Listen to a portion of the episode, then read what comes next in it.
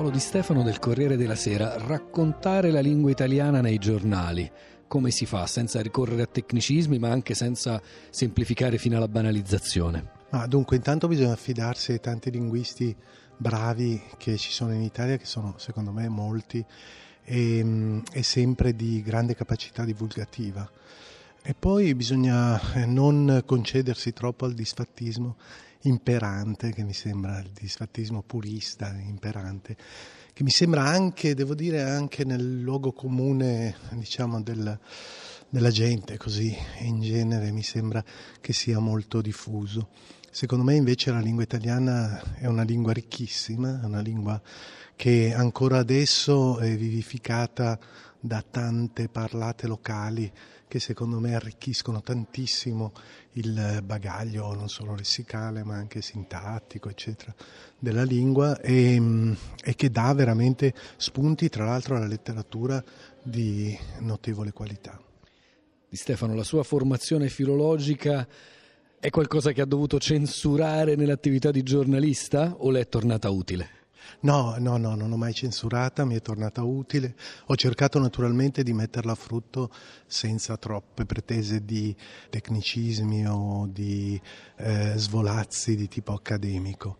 Però insomma avere studiato con eh, Segre, che poi è stato anche eh, nella sua attività di, di, critico e anche di filologo un grande scrittore secondo me, no? che eh, usa una lingua, proprio ieri leggevo il suo saggio bellissimo su eh, Cervantes e lì è proprio un esempio di una scrittura eh, cristallina che non ha niente a che vedere con le sue origini continiane quindi eh, tanto più apprezzabile anche per questo lontano da quello che i maligni chiamavano il giardino dei finti continui. Ultima domanda Paolo Di Stefano, ormai grazie a internet potete verificare anche l'impatto, l'interesse che destano certi articoli.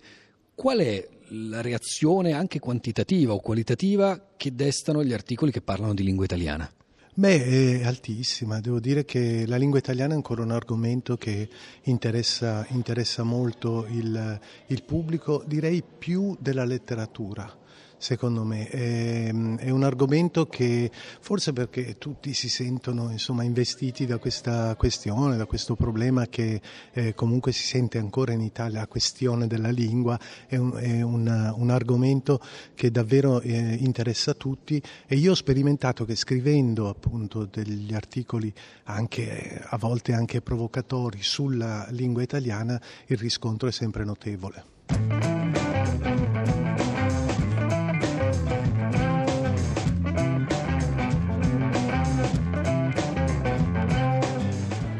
Kempf, lei dirige la biblioteca. Sono uno dei dirigenti. Ah, uno dei dirigenti della biblioteca di, di Monaco. Monaco. Io preferisco il termine Biblioteca Nazionale di Baviera perché esprime meglio sia la nostra dimensione, sia la ricchezza dei nostri fondi, sia la gamma di attività che facciamo, abbiamo più di 10 milioni di volumi, compriamo ogni anno, acquistiamo meglio detto ogni anno circa 140.000 nuovi, in particolare anche la produzione italiana, tutti i libri pubblicati nel mondo, ugualmente in quale lingua, in particolare in italiano, sulla cultura, sulla storia italiana. Eh, siamo interessati di averli nei nostri depositi, ma non solo lì, ma anche metterli a disposizione di tutti quanti, ai ricercatori e agli utenti in tutto il mondo. Lei qui agli Stati Generali della Lingua Italiana a Firenze ha fatto un appello accorato per la salvaguardia del nostro patrimonio librario. Ecco, questa forse è la Germania che ci piace, quella che ci invece di bacchettarci, o meglio, fa un richiamo che però è,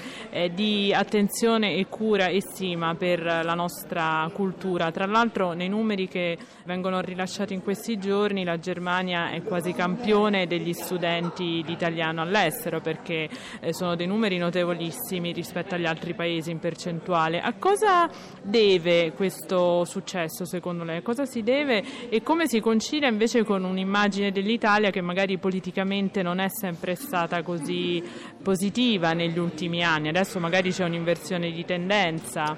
La recezione dell'Italia in Germania non è limitato al mondo politico, alle vicende politiche veramente no.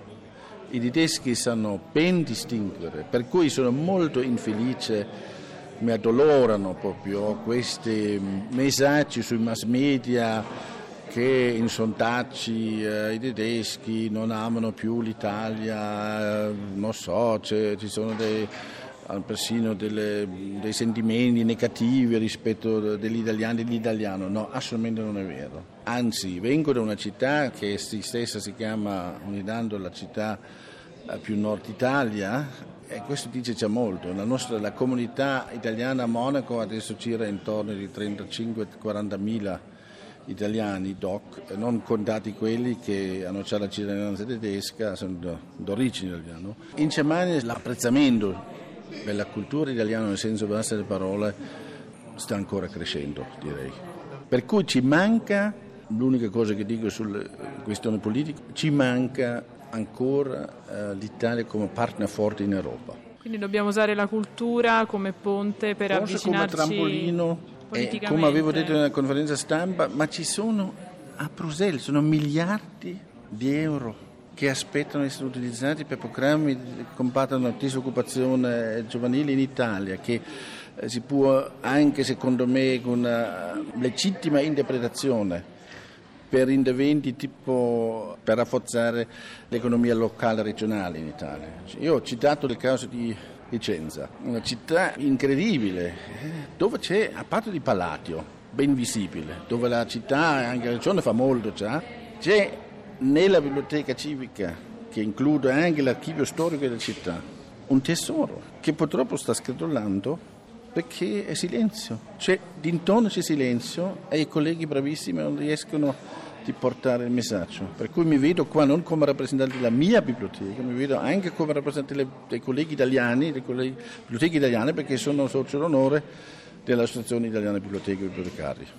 Questo ci colpisce molto e ci piace appunto, facciamo un appello al governo italiano, a tutte le nostre istituzioni no, culturali. Ricorrere in maniera molto più vasta, ma questo che dico sulla biblioteca lì vale anche per la biblioteca regionale di Catania, eh, cioè proprio il nord e sud. Anche in questo campo l'Italia è il paese più ricco in Europa, se non nel mondo. Vorrei non solo dire tesori librai, sono tesori archivistici in particolare anche, allora pezzi unici. Se questi diplomi dell'ottavo secolo sono via, ho eh, anche i fondi familiari che si trovano in queste biblioteche, perché il senso cittadino italiano per il proprio comune è stato un modello per il resto d'Europa, per il resto del mondo. Cioè sarebbe anche un atto profondamente democratico di investire in questo, questa direzione.